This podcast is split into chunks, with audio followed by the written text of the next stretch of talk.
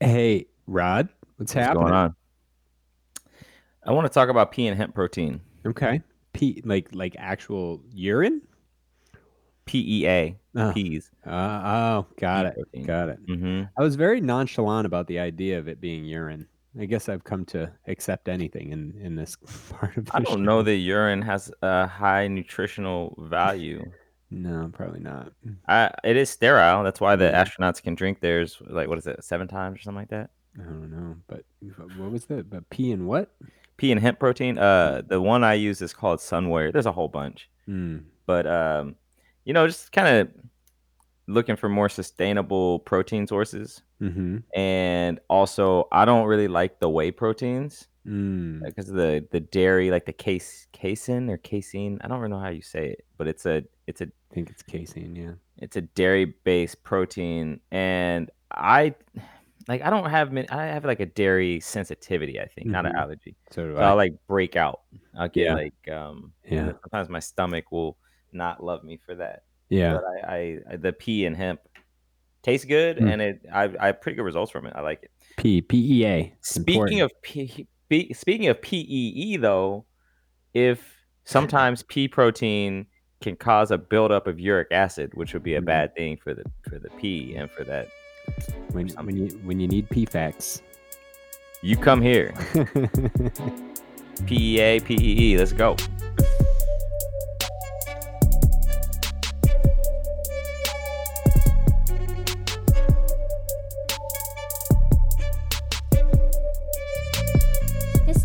In Common podcast. Welcome. This is a place where we explore the fact that we have more in common than that which divides us by anchoring humanity in compassionate conversation.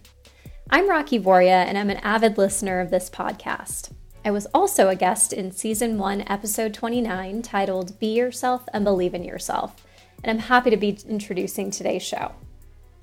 What I love about this podcast is that it showcases people who come from so many different walks of life. We get to hear stories from actors, artists, people in business.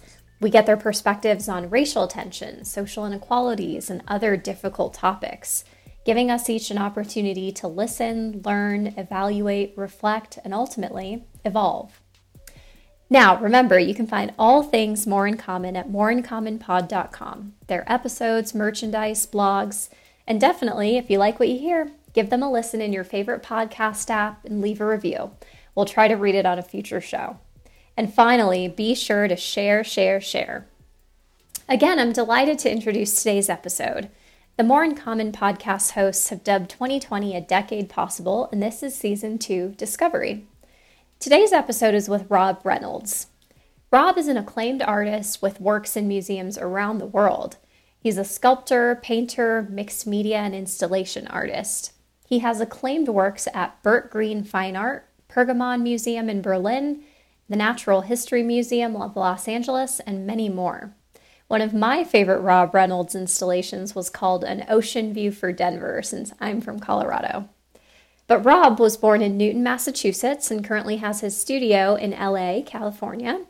He has great perspective on many topics and provides insights and perspectives that make for a fun and insightful conversation. This conversation actually took place back in August 2019, but we're thrilled to finally bring it to your ears. During the conversation, you'll hear Rob's perspective on what being an artist is, including how he got his start and the role his parents played what it was like for Rob to grow up west of Boston in the 1970s, the classism, racism, and homophobia that existed.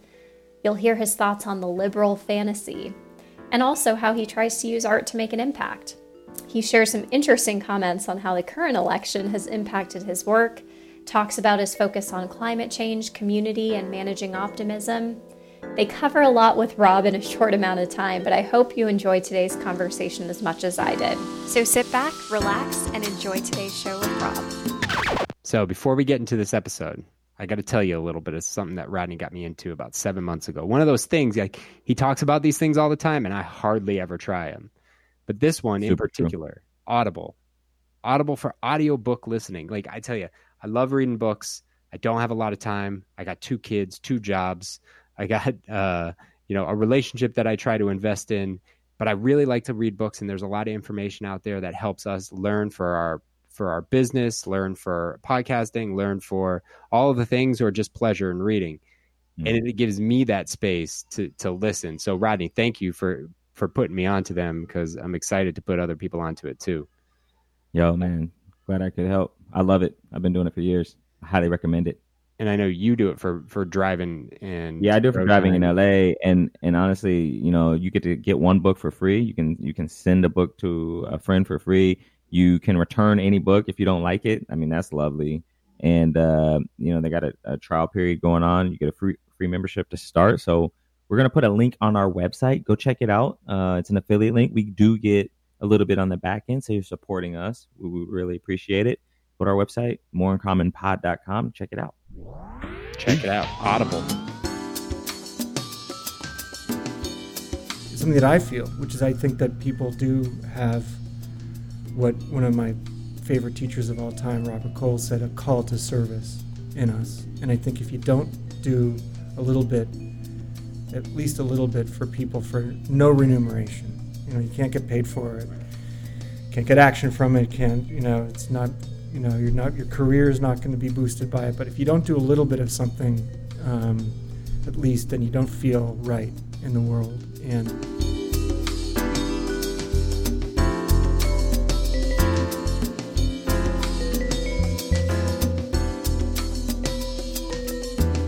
dive in headfirst uh, and accepted that one could actually do what one wanted with one's life um, it's basically all I ever wanted to do.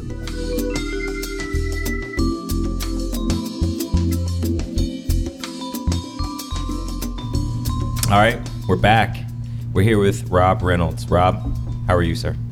I am well. I'm happy to see you both. Thank you for joining happy us. Happy to see you. Thank you for coming over. Yeah. Love your studio. Only... We're in his studio right now, yeah. which is downtown LA. Impossible to describe the feeling you have when you're in here of peace it is very peaceful. It's very calming. Serene. I feel like I'm on uh, what was that SNL skit or the SNL skit from back in the '90s, the Schweddy Balls um, with Schweddy Balls. like just just it's a it's a mock of NPR and they oh, talk yeah, like where they're like the whole time. And they, yeah. very Welcome to my studio. it's fantastic to see you here. The cadences of intellect. That's right. In, enlightenment. Welcome to my bubble. Now, when you come to your bubble. So, Rob, I think uh, to kick this off, it would be really easy to call you an artist. I mean, you you, you make art, but how would you, how, how do you describe or define yourself? I simply say I'm an artist. Yep. I'm I'm comfortable with it. I'm fine with it. There were moments in my life in which I was uneasy about it for whatever reason. Um, Did you figure out? How, do you know why? Oh, look, there are certain, um, I suppose, pitfalls or cultural overdeterminations and cliches that I was wary of. But, you know, we have lots and lots of good examples of artists that have lived exemplary lives.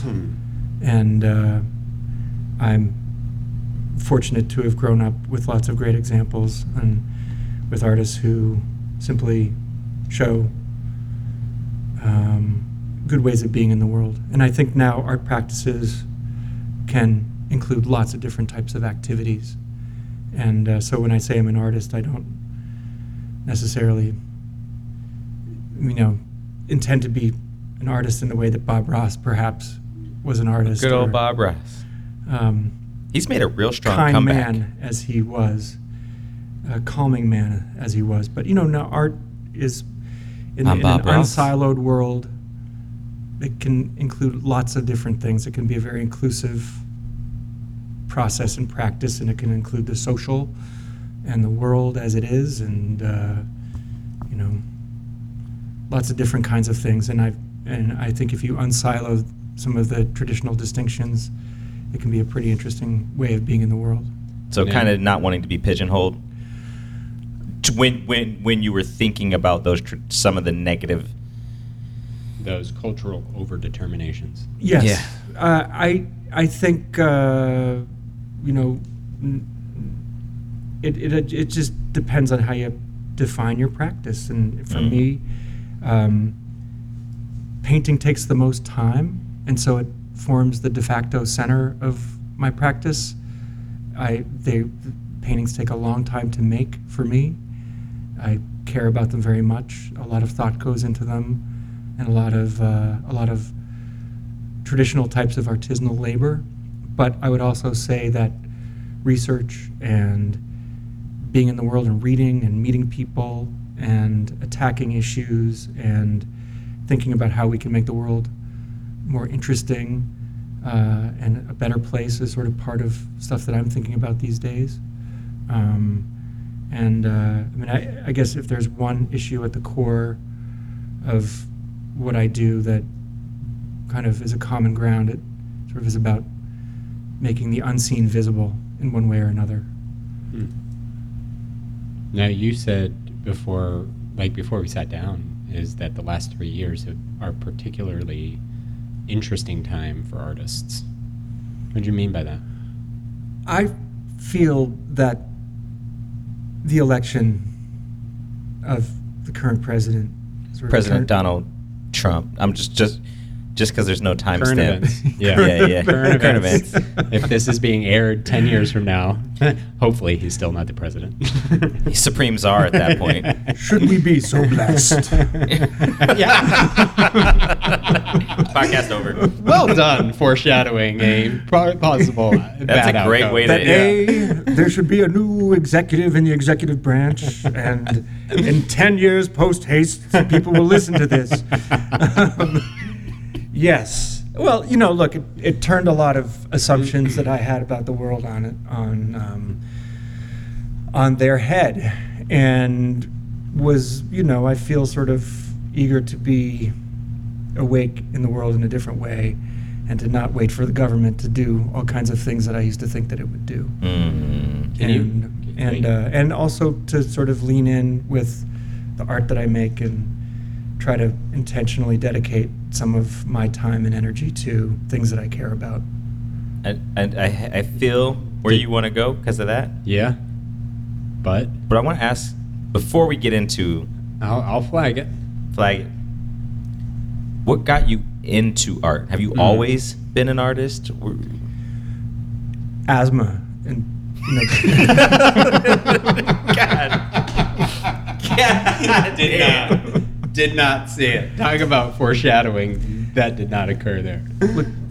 Little wheezy kids outside of Boston have to find stuff to do, and you know you have to kind of sit and get into a meditative state to catch your breath, and uh, cope with the, all the medicine and all the different kinds of things. And drawing and painting and making building things uh, was definitely sort of my refuge and what was interesting to me. And I, I suppose I have an aptitude for it, and it was sort of what I liked. Sure.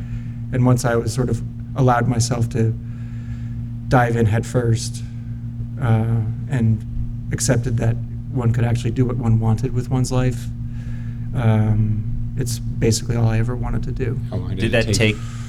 take We've known each other for 17 years. Yeah. Sometimes, a lot of times, not even com- finish each other's. It's not even finishing. it's not even finishing. It's the same well, sentence. And it's funny when you think about podcasting. Like a lot of people don't say, "Well, I've never." A, a lot of people say, "I've never been interviewed by two people," and generally we. Find it's basically one work person. because you know of that very reason. So I'll give you the honors.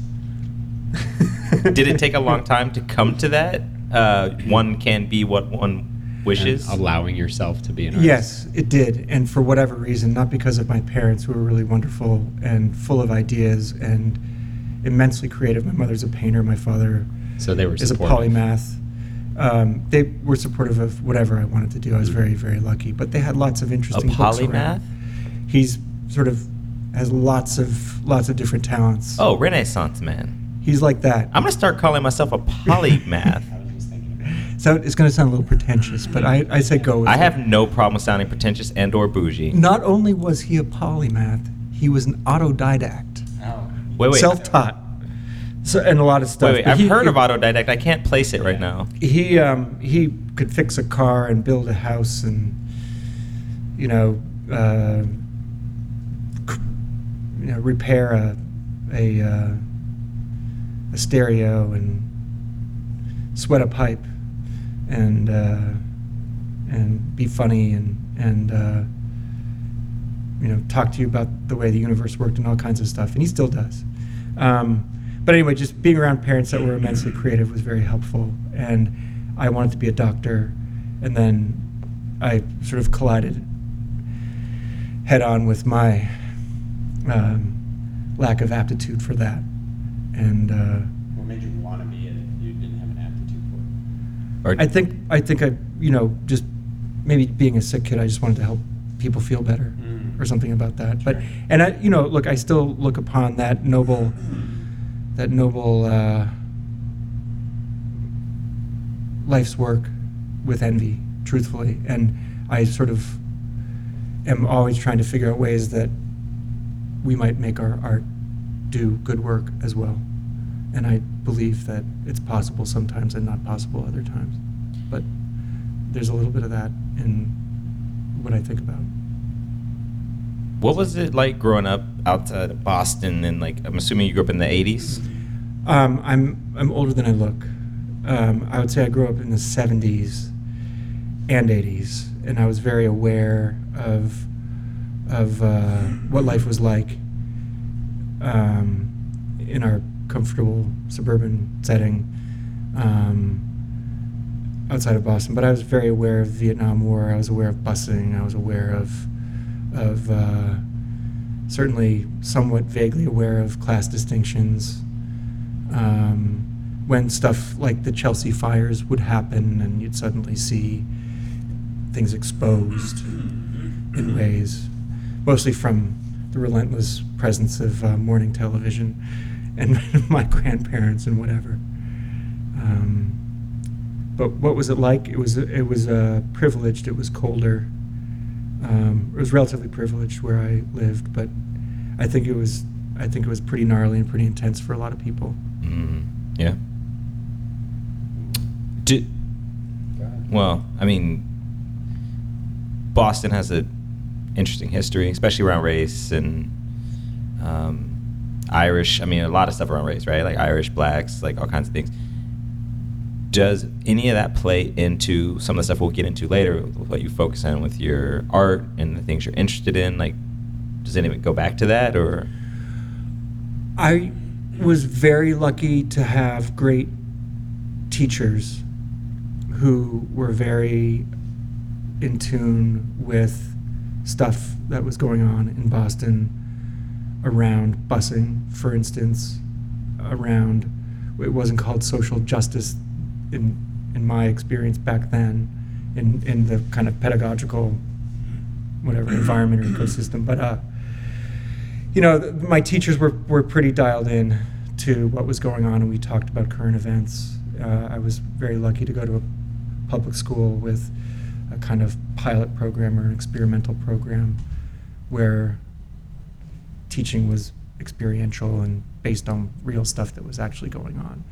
And um, and uh, How common was that education at that time? I don't think it was that common Yeah. in public schools. I don't know. Um, I, I, we had a pretty good little bubble going where I where I was uh, west of Boston, but um, you know, the people were very open about the um, essentially segregated nature of the city Mm. and people were pretty open about um, uh, race and, and probably also class-based antagonisms based on different types of life experiences. I mean, I think When you say was open, you mean like it was discussed? Aware of it? or- aware of it and or just uh, radiating symptoms of it. Mm. You know, use of of uh, of strong language and awareness of of uh, racial bias. Some people doing stuff about it, some people not. Um, but uh, I mean, I think the kind of the at the time the liberal and progressive democratic um, push in the state legislature was pretty was pretty powerful, and it was a bitter pill, but it was a pill that everyone had to swallow and kind of deal with. But um, I mean, the the daily um, sort of agony and pain that people were feeling, um, and the uh, around definitely busing and people in, in South Boston being very vocal about it. And I just sort of think about what the kids must have endured. Mm. You know, imagine jumping on a bus in Dorchester and ending up in Wellesley Mhm. at a high school and walking in. And, you know, even the most liberal and enlightened kids probably um, were forced to reckon with it. I think it was a really very powerful. They were probably moment. hit with bias pretty hard, right you- smack in the face. being that you were west of Boston, did you did your school um, have any um, exposure to busing? No, Um, no. I think it, it, it's quite possible it was just a little bit too far. mhm. It was 17 miles as the crow flies. Okay. due west on Route Two, and one you know one of the things that the the sort of the liberal fantasy in which we lived was informed a little bit by New England transcendentalism, like Mhm. think Emerson and Thoreau and um, um, abolitionist rhetoric and you know a certain piety around that and, and a certain pride around it and um, I'm certain that we all could have done more Mm. uh, and I'm certain that there was a lot of stuff that was sort of left unquestioned. Um, I mean, the sort of the more, the uglier and more obvious kinds of uh, displays of anxiety over difference were was more around homophobia in the 80s. I mean, it was just like crazy how how extreme that was. Um, Especially and how AIDS. how common Yeah. it was, how common as a kind of you know, like just like reflexive Yeah. reflexive kind of use. And I mean, one of the one of the blessings of this moment, I think, is that we have a lot more um, awareness and a lot a lot better tools to kind of be thinking about it and be conversing. Like I don't. What do you liberal fantasy like going into that just a little bit more? What do what do you mean by that? I think that there was a sense of, oh, we've kind of dealt with most of these issues, and Which we is can kind of move on. very on. Bostonian in general. That Well- idea is like, we fixed that. We're Right. good. You Yeah. you might have felt it in New Hampshire Mhm. as well. I mean, I I think. Um, I mean, I, a teacher of mine who I learned a tremendous deal from um, referred to Boston as a ladder, as and everyone's climbing it, Mm. and a lot of people are falling off of it. But that kind of hierarchical thing about it, which may come from the English caste system that people were famously escaping. Um, Air, Air air quotes. quotes. Escaping. Yeah. For those of you in the viewing audience, those were scare quotes. In our live production here. The man has walked of off the left side of the stage. no, but look, it's a heavy thing, and um, I think that there was a lot more to talk about than we talked about, and I think now, certainly with Trump being on this wild rampage, and you know, I guess the common term now is dog whistling. Um, what does that mean? Do you, think- either of you know? 'Cause I'm not real sure. It's just, I mean, if I were to explain it, it's just the the concept of, you know, blowing a whistle to get dogs riled up. Like everybody, everybody get them riled up. So you blow that that silent whistle that people can't hear, that dogs hear, and they start just barking. Ah, I so mean, okay. it's it's a very it's a very uh, condescending It's kind of term, right? yeah, because totally. in in it, right, it's it's about a whistle that plays to the frequency of an animal that can only hear that frequency, and they're getting wild from it It's a it. very eloquent way to say it. Yeah. Uh, And and but just the same that people that have been feeling repressed or, or have not been openly expressing racist or classist or whatever kinds of feelings through acts of hate somehow feel like they can talk about it mhm. And feel feel, or they can act out on this stuff So- and Trevor, Trevor Noah said a couple nights ago, he's like, man, it's uh, white people get really uncomfortable when black people talk about racism. Um, God, he said it so much funnier. It was like, that wasn't very funny at all. no, it wasn't funny. He was Yeah. like, he's like, oh my god. Oh, he's like, white people call black people racist when they talk about racism that they've been experiencing their whole life, and and it was in the context of another joke. That's why it was funny. But Well, a little a little bit of humor to to uh, leaven them- the dough. yeah, yeah, yeah. yes, or to let to let a little air in because there's so much anxiety around it. There's Yeah. so much anxiety and there's so much pain around it and fear, fear of offending people, fear of not knowing, not knowing the right position, not or having an unformed position, or fear of the darkness of one's feelings.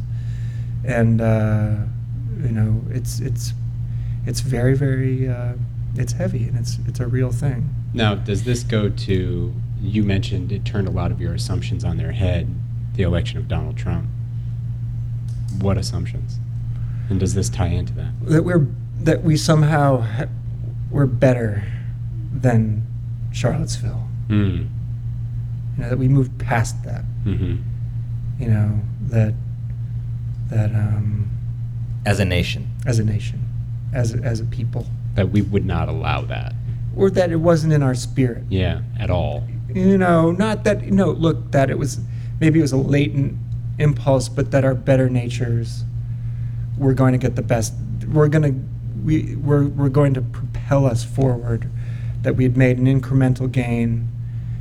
That you know that uh, no, it was, it was a it was a shocking wake up call. I mean, the joke was the bubble, right? And a, and a lot of white liberal assumptions were lampooned very eloquently and in a very funny way by those SNL skits. Um, you know, like Brooklynites bragging about the news feed from HuffPo, yeah. thinking about their cortado and their four African American friends here in the bubble. That's right. I invited Terrell over yesterday. One one two one one. Well, I mean, and that's I mean that kind of goes to the whole the essence of Boston in general, or the North. When you think about the history of the North, Yeah. in in relative relative terms, a lot of people still consider the South the racist part of the country because they supported and fought for slavery in Yeah. the Civil War. Yet, um, the North, you talk about busing um, from an at that time, the North fought it and actually had more segregated schools because of the geography of the space. Like you had regional schools in the South, so busing actually had an impact, whereas you had local schools in the North, so that was based on your your the, the, the neighborhood that you lived in. So you know, and there were some uh, judicial judgments that that allowed for this area not to have to bus in this area only because of the way they moved. And and segregation is just as big in the north. It's just it's not hey it's not jim crow Right. That's why I wanted to go into the liberal fantasy. right Yeah. John Oliver has a John Oliver has a really good piece on segregation, and I think I think he uses New York, talking about everything you just said, and um, it's like that fantasy. It's like yeah, no, no, no, like we don't believe that. Like we don't want slaves. We don't think that, so we're good. yeah Like so, everything else is okay, or or we're set. and, and and it's like a lot of it there was a I don't I think it was the Daily Show they did one of the their their field pieces you know and they were in Boston asking Bostonians if they think Boston is racist when it is considered one of the more racially divided places in the country especially in the 80s and the 90s um, during the Celtics versus Lakers just from a Oh, yeah. sports representation like the division around uh, white Larry Bird versus black Magic Johnson. Right, I yeah. mean, and it was it was vitriolic, We, right? had, we had Parish too. we did, but he was he was the he was the okay But he guy, was right? He was that's- one of the that's the, the, sociological thing where Yeah, it's like, like we have our guy. he's okay. Yeah, Well, look, it was very obvious to any any halfway compassionate human being that Jim Rice was not treated well Mhm. in the outfield, yeah, and that that oil can Boyd was not treated very well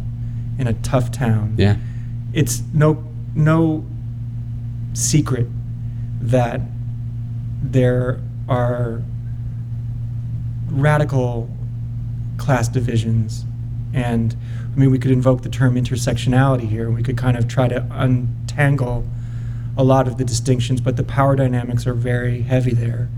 And yet, there is also a liberal tradition of trying to seek and find our better selves.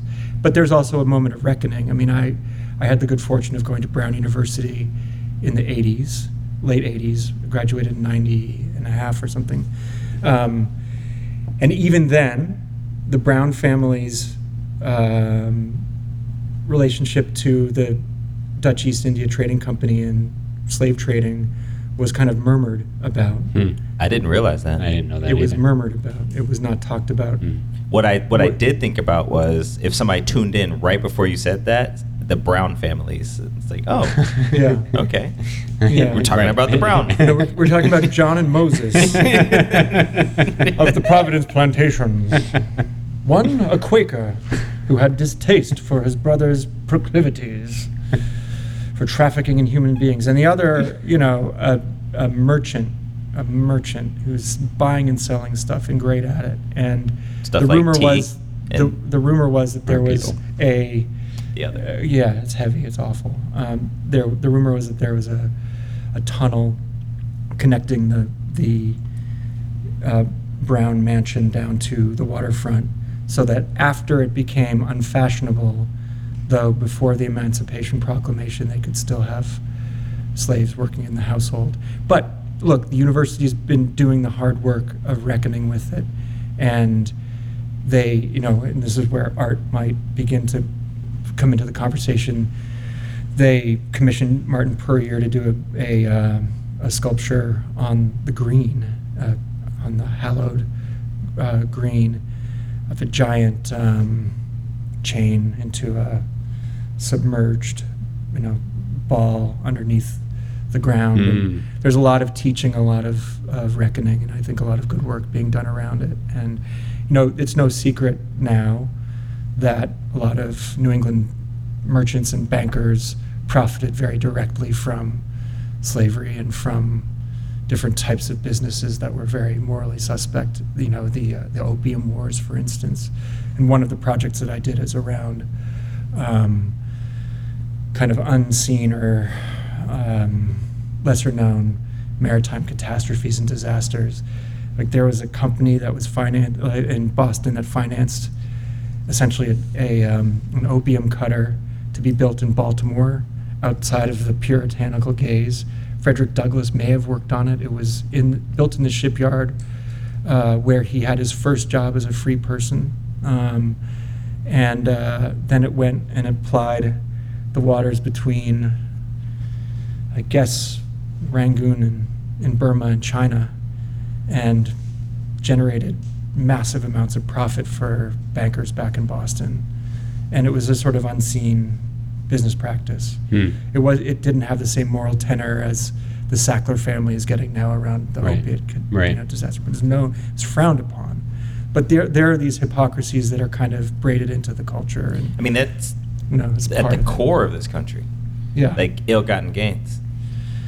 Ill-gotten gains. Where do you see? You said you know how art. Where do you see your art kind of coming back to the reckoning of the last three years and really trying to change your assumptions, helping move and advance in a positive way, like that visualization that you just painted about that. I mean. Is it beyond that just creating visualizations or like how do you how do you play that in and intertwine it? Well, you know, look, making paintings is not ladling soup for the hungry. No. Making paintings is not building shelters for the homeless. And we have 300 people living in this neighborhood now on the street in a four block In radius. this neighborhood. This neighborhood. This neighborhood. Um, making paintings is not, um, you know, creating jobs for the unemployed. Um, I think paintings can talk about, I think, historical events, historical material in a in a way. Paintings can also be frivolous and beautiful. I mean, think about a saxophone solo. You know, there's a certain frivolity to it, a certain beauty to it. Um, certainly, it has its histories. Um, I think that there's a really important place that art takes in our it, for our souls, for our culture. Um, but I also want my work to do more and really, you know, I'm kind. It's not compelled by liberal guilt or whatever, but I feel I feel compelled to allocate a bunch of my time to try to participate in different types of activities that I feel are helping people. So I'm working with a friend on and some friends on uh, a um, homeless oh, campaign called Everyone it's by the United Way, and just doing some graphic work for them and stuff like that. And that's something that I've felt very compelled to do starting two years ago for whatever reason. Um, because I don't want. I don't think we can wait for the government. It's not going to save us. And you know, something we're a city where we have 56,000 people on the street. You know, where to begin? That's the question. And I think maybe if we all just do a little bit of whatever we can to help. I mean, I'm interested in air quality, and I have a, a, a, a uh, concept that I'm working on with some activist organizations to try to bring awareness about air quality. I mean, think about something that's at once universal, it's everywhere and it's nowhere. Um, but those that live in South LA, in the corridor between downtown LA and Wilmington and the port, suffer the most because of traffic, because of trucks. Trucks generate 40% of our uh, emissions and there are 100 days a year when you can't breathe the air here. And the people that live underneath the 710 and the 605 and the 105 and all those you know roads that we sat are satirizing the californians. Yeah the californians. The californians. Exactly. yeah, yeah. Uh, yeah you know so like I, I I think that art can participate in these broader conversations, and I'm skeptical about certain things like social practice and institutional critique and these things that have been kind of accepted ways of of um, I support it, but I'm not, you know, sort of skeptical of certain of the ways that they're institutionalized and artists have kind of narrowed down what it means to be an artist. I think we can think of ourselves as people that participate in the real world such that it is. When I- you when you talk about social practice and you said institutional critiques, Yeah. like what what do you mean by that? It's a, it's a, I, I Or don't what want is to waste our by precious that? time. Okay. there is in the art world. Um, you look, there are different, there are different, you know, um, movements that have been articulated very beautifully by art historians uh, that try to bring a little bit of form to the chaos of cultural production Mm. and help us understand uh, like certain types of social practices. So, like uh, an artist called Andrea Fraser, who I admire greatly, who's made it her task to um, help museum goers become aware of the power structure of boards and the way that art works. Uh, you know, um to greenwash, bring social and cultural capital to people that are involved in suspect business practices. It's happening very openly around the Whitney Biennial right now. There was a board member that has uh, become wealthy from selling mace. The mace is being used at the border.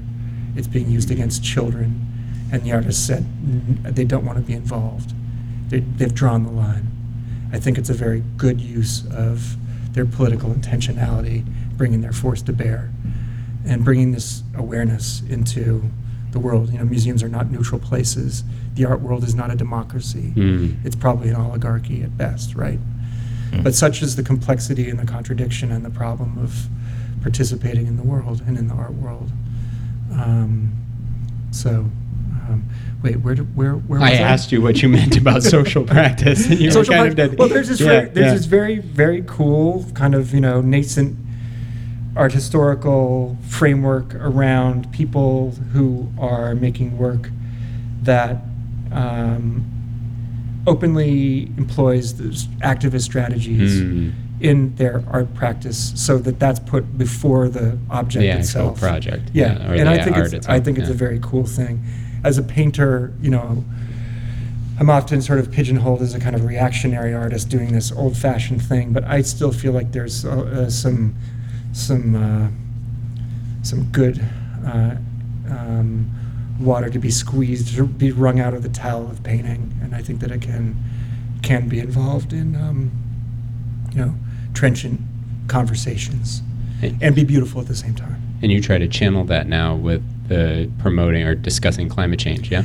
Well, look, I think if I were to step back from my work over the last 10 to 15 years, um, it's been inflected by or informed by um, an awareness of climate change in one way or another. And how could it not be?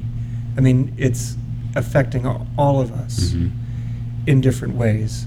Um, I don't think everyone is going to be impacted and suffer equally. It's Right. not the way it's going to play And, out. and it hasn't already. Right, I right. mean, you look at India, they're having massive water shortages because their aquifers are drying up because of the use of Yeah. natural water when we still have sprinklers and fountains and other things that we frivolously use for beauty. Right, and then also the distribution of population and the distribution of water are not Yeah. are two radically asymmetrical 100%. kinds of things. Yeah. And in Los Angeles, we feel it very, very acutely. Yep. I mean, we could not help but feel it during the drought. Yeah. That's when, uh, you know, I could, you know, when you become obsessed with something, you see a little piece of it in everything. And I think around the drought and the second and third year, I was like, wait a second, something's going on here. This doesn't feel right. Mm. Um, and, you know, the question is why? Well, the reason is that our water comes from 300, 500, and more than a thousand miles away. And it was imported in a moment when there was a fantasy of limitless resources. Mhm. And now we're up against the, the very real crushing realization that resources are not only limited, they're scarce. How do we deal with um, uh, deglaciation, or like water, like snow going away from mountains, when two billion people get their potable water from glaciers on mountains? How do we reckon with that? Do mountains look different now? They do to me. Um, but I, and I want to paint them Mm. and I but I'm I'm you know I'm wary of um, seeming like a kind of a Cassandra or B smug um, know it all about this stuff. I'm as affected by it as everyone else is, and I'm curious about it, and I want my work to ask questions openly and hopefully to uh, engage in conversations. I think there's The- an. real quick. There's Yeah. a tie-in to JPL with the LA water thing. Yeah. I saw a video of research they're doing in Colorado where we get a lot of water, and part of it has to do with the snow melt mass melting faster than it had in previous years, and they wondered why. And they found out that it has to do with dust, dirt, because of four wheelers, horses, like people having re- re- doing recreational things. More dust is in the atmosphere than normal, and it settles on the on the snow, and allows it to heat up at a higher rate or faster rate than it would normally, and then melt, and then mm. run off to the places where it would normally go, just at a faster rate. And one of the things we don't do here in LA is collect water. For some reason, it just runs off to the ocean. So then it's we're not drinking it because we don't have any desalinization plants. It's a whole other thing. But Right, the aquifer here could support, my understanding is the aquifer here could support 250,000 people. And since the LA River was cemented over after the floods in the 30s by the Army Corps, I think you're exactly right that the, the aquifer is not recharging. A lot of it slips off to the ocean. Um, but then we also have the predicament of this kind of urbanization and density of population. Mhm. And we have between, I don't know, depending on how you count, f- between four and 10 million people living on an aquifer that could support 250,000.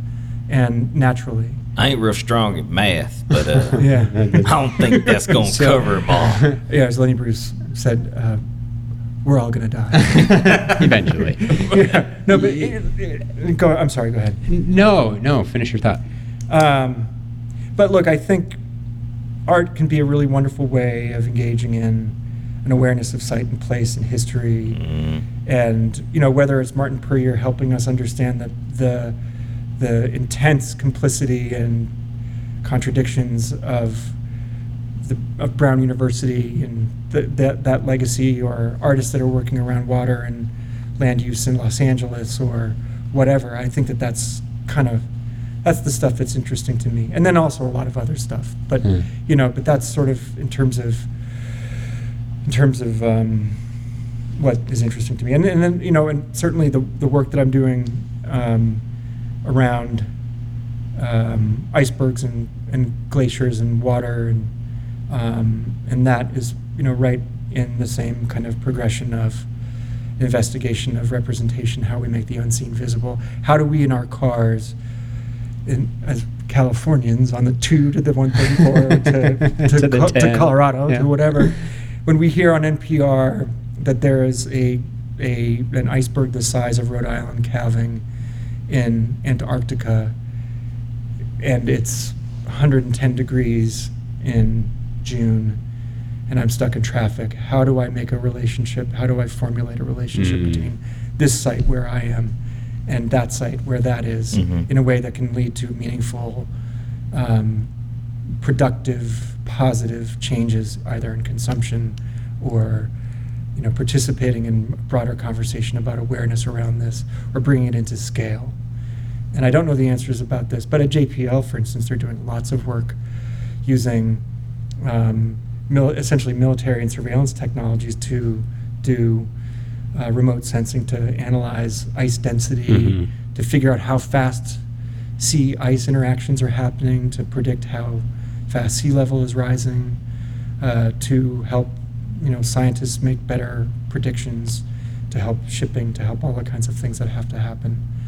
Um, I mean, I think they might take a very neutral view towards it, and I think that there's a kind of self censorship that's happening in, in the federal government around information around climate change, which is very frightening and stupid. Um, but again, don't wait for the government. Like, let's the three of us have a conversation about it and figure out. I think Aren't we I- technically the government? Are, idealistically. Ideally. There it is. Yeah, I but- mean, when but do at we the- like? wh- When when do we hold and, them and it ultimately accountable? comes down to yeah. I mean, what what do you what role do you see the government playing versus what role you see yourself playing, and you know what's your privilege to be able to affect it. Now, I have to take a pause because we are approaching time. Yeah, how much do we Um, have? Not none. Uh, we, we, we can go another 15 minutes. yeah. Oh, okay. Yeah, Sure. is that okay? Okay. Yeah, I just got the uh, approval. You got the green Oh, light. good, good. the most powerful, one of the most powerful people In your life. in our life. Yeah. The CEO of the home. the, the, the, the board of The directors. supreme czar. Like- The supreme- Our babysitter, Yeah. Vanessa. we were way off. Who I am Way thanking Profusely. This is the community. Yeah, this I is know. the uh, it takes a village model. God forbid we should It invoke does. archa- archaic forms of uh, It does. I mean, liberal goodness. fantasy. But anyway, yeah, it actually does. Archaic I- forms I- of liberal fantasy. So- So the, it takes a village. Yeah, Uh, but it does. It, does. It, It- actually it really does. And Yeah. we're. I think we're. I think It's how you define the your mass- village, the but it massive still it trend takes one. that we have to accept is that we're going to be local, we're increasingly local, and It's happening. the It is consequences. 100%. Yeah, and I mean, the reality is, like, we, we have this fantasy. You talk about that fantasy of individual achievement, especially in Western culture, where, you know, that whole bootstrap argument or whatever it is, like, no matter what we do, we need help. And accepting that we need help, but how that help manifests Mhm. itself. Like in LA, help manifests itself very differently than, say, a, a rural, s- the town where you've got grandparents and other things. Like we've got grandparents, you've got friends, you've got like all these people who collectively put you, together, you right? say that like we we bought our place in Gardena like four years ago. We got help from our parents, like not much, and but it was really a struggle to be like, uh, we need we need 10k more, we need 40k more to help with this 20% down payment, so we're not playing PMI. Yeah. and at the same time, like some of people that we know, like their parents just bought them a place, like because they were able to, and that's how you continue That's the chain of wealth and Yeah. like I I building. mean, and help manifest. in but I was ways. like so proud, Yeah. or like I had to do it on my own that it was hard to ask for the help. Um, probably partially because it was hard for them to give it. Like I know their situation, but it's interesting. Like I'm just thinking about that as you say that. like and and it does take a village like and it's not i mean at the, if you try to do it all on your own you're gonna you're gonna find yourself like banging your head against the wall hoping that you have another hour in the day to do something. I have to ask you a question though before rodney asks his final question as we come up on time because i think this one's to take a longer answer. You said you moved to la 15 years ago and haven't had a bad day since yet you expose yourself to things that otherwise tend to lead to a more cynical outlook and even in your comments about the last three years and other things like how do you continue to maintain that optimism and positivity and have good days every day while you still inundate yourself with things that could easily make you go what the hell the world's falling apart How do I? How, like maintain that positive like the saying way- you don't have you haven't had a bad day in, in 15 years like that's an the way, awesome thing The way that I I um, maintain my optimism is with extreme pessimism. Hmm. um, and uh, a sense of look. I think, especially as as a parent, um, a kind of realistic reckoning of one's idealism with the world as it is, and then, like, you want to make the world better, make your list, and dig in Hmm. you know, I think that's what this is what we have to do. And I, I don't have any delusion of, of I am not doing so much. I'm, I am. We are trying to survive, and we are trying to have fun, and we are trying to make the world a better place. I am not. I am not uh, Mother Teresa, and, and I'm certainly not Che Guevara. Uh, and I'm not even. I'm not even close to so many friends that volunteer, really, really get into it, and and activists. Um, but I, I, I think um, I think digging in and and uh, and and taking some responsibility. What in there? Why do you define that as extreme pessimism? I was being cheeky. Okay. I, I just wanted to clarify. Just I- I wanted to just- make sure. It's going for a cheap Like, laugh. I really think things are No, going to no, go no, to no, no, shit, no, but no. I'll try No, to work no, it out, no, no, right? No, no. No, I think I think I think just being look. I uh, look. I vacillate between the poles of extreme idealism, uh, almost uh, gleefully naive idealism, and um, a very kind of you know unvarnished um, sort of realistic sense of how things are. Um, but look, I think there's a lot of joy and play and pleasure to be had, and a lot of good work that isn't pleasurable and playful that we can do. And um, I hope that somehow um, my artwork can participate in it on some level as well. Do you struggle with guilt about not doing enough? Yes. You? I do. Yeah. I do. What I issues? definitely. What issues specifically? I think everything. I mean, for me, no, and I know what I mean by that. All the matter in the universe. all the all, all All the it. things, No, you know, like, the I Mars mean, you- thing. Like I, I haven't built my rocket you- yet. it- like on a on a micro level more specifically than on a macro level like you talk about homelessness i lived in chicago for 10 and a half years right how many times i walked by someone on the street and didn't do anything even at a macro level to help influence a positive impact to the change of that circumstance. Or even just you know some people will sit down and have a conversation and get to know somebody and make someone feel seen. Like these are those things that i always struggle with like am, i really doing anything? Or am i doing enough? And Yeah, and I, I feel know- like I've been given a lot. yeah. Like, I've got struggles, but I feel like I've been healthy, parents that love me, siblings that are that are smart and love me. I've just been fortunate to get a lot, and so I feel like I owe.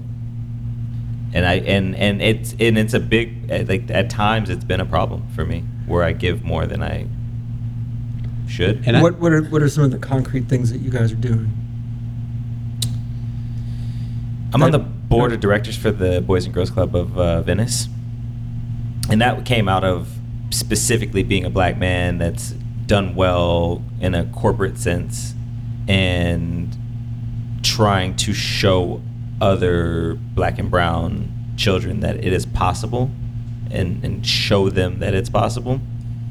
Um, and I know you do some volunteering. Yeah, I mean, for me, I've I have volunteered at the homeless shelter in Cleveland in their computer lab, helping people apply for jobs and things like that. Um, you know, I'm on a uh, advisory board for the Cleveland Clinic to improve patient um, medical interactions within the children's hospital specifically. But at the same time, and I, you know, I've done some volunteering at uh, a school in Cleveland, which that particular volunteering, I think my efforts could have been done differently. And then we do this, right? But at the same time, for me, I think my, my biggest struggle is I is that balance of I've got two little ones at home and a family that depend on me to do the things that need to be done for my ecosystem, but I'm always like I need to do more for others too, but I only have so much time, energy, and in things to give. Resources, and, and you know, so it's like I'm investing all this energy in myself, my family, and it's like, am I doing enough for others? And do i have that time and resource? And that's where my guilt ultimately manifests when it comes to am i doing enough? And i even think about it in terms of this podcast like i know where we'll go but are we doing enough? Mm-hmm. yeah, yeah I, I, what i hear uh, in in both of your good works um, descriptions is that is something that I feel, which is I think that people do have what one of my favorite teachers of all time, Robert Coles, said a call to service in us. And I think if you don't do a little bit, at least a little bit for people for no remuneration, you know, you can't get paid for it. Right. Can't get action from it. Can't, you know, it's not, you know, you're not, your career is not going to be boosted by it. But if you don't do a little bit of something, um, at least, then you don't feel right in the world. And it's funny how kids suddenly take all of that and mm, you yeah. have to pour yeah, so, so, much, much energy, energy, caring yeah. for another person and you learn so much from that. But um, look I, I ask that question in a neutral way. It's out of curiosity. Um, and I, I do truly believe i mean i, I know I, I could do much much more um, um and have to dig in deeper and kind of feel in a funny way excited about it. But you know, I've kind of over the years figured out different types of contortions like tithing profits from paintings to give to people that can actually do the hard work. Mm. So, for instance, a project that I did around alpine deglaciation, or like basically like the glaciers all disappearing, I gave a percentage of profits to an organization called Earth Justice, mm. who are actual lawyers who actually litigate and they spend 60 million bucks a year doing actual great work. And I actually was sort of felt very relieved about that. Um, in terms of finding good organizations to support, like the the Boys and Girls Girls Club of Los Angeles. I mean, a guy like Lou Dantzler, who founded yeah. the South South Los Angeles one, yeah. is a great hero. I mean, I'm an ant compared to him, but people that can actually. But are you? yeah, yes. but but I mean, maybe just his call was different. Yeah, maybe so. Maybe so. Right, and maybe his resources at the time were different. Yeah. Than, like taking profits from painting and, and giving them to an organization with lawyers. Somebody somebody we talked to recently said uh, something about wanting to attain power so they can affect good. And power can mean a lot of things: money, uh, influence, legal standing. I mean, so uh, there's a lot of different ways to affect I'm really glad you change. said that. I really, I'm really, because I was thinking about it before you guys got here, and but I think there's a kind of malignant power, and I think in the case of Donald Trump, and I think a kind of uh, fantasy power that he projects. I think it's a kind of power that, quoting a really, really smart guy, is a kind of power that we should not be enamored of. Mm. And his position was one should never be enamored of power one should only ever be critiquing power and authority, to be unpacking it, to be teasing it out, and to be figuring out how individuals and you know societies and cultures can be more productively powerful. There's to a large degree, I would agree with that. I think that there's the whole you know power corrupts, absolute power corrupts absolutely saying, and you look at it. Um, uh, we name the organization where, where it gets too big or the individual gets put on a pe- pedestal too high and they get get into whatever practice sexual abuse this that and the other uh, they we don't deal well with that Yeah, I mean, there's ultimately the power of- human ego wants it but it doesn't deal with it well and i think if if a organization is built right, and actually this is something to talk to you about later. Um, if it's built with the idea in mind of like, hey, we're going to be inclusive, we're going to we're going to we hold these ideals, and we're going to build a way to keep them. Because from a from an from an organism level, from a structural level, you can build in the right things that keep the wrong things out.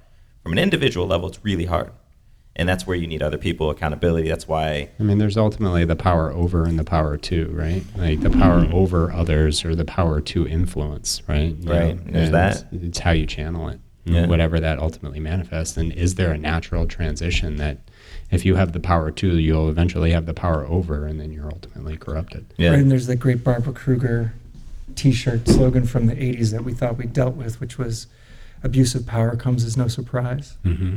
Mm. And you know, here we It's are. a human condition. But if we're to think back in Boston as a kid and seeing, you know, a, a kid screaming the N word at a bus going through Southie on the way, a medical bus going out to the suburbs, uh, screaming at another kid, and then being horrified in my jammies watching the, the you know the the morning news feed. Yeah. It wasn't a feed; it was like morning news, Channel Four.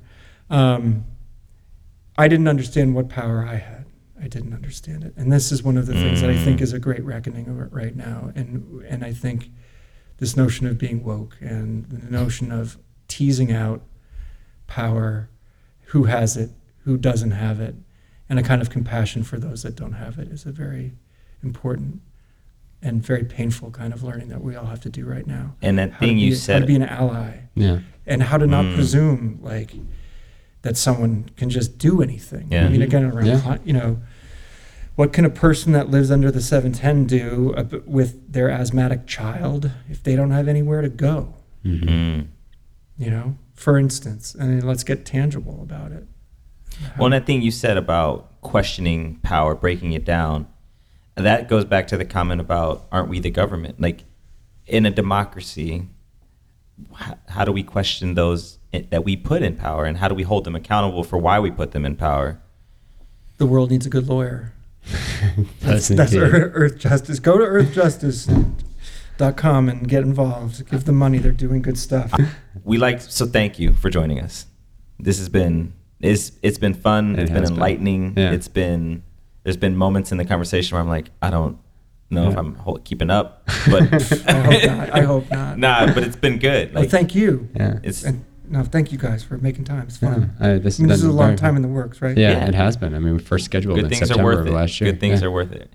Uh, we always finish with asking what you would leave our audience with. Now your audience. What would you What would you like to drop on If their there was eardrums? one thing. How do we make the world a better place?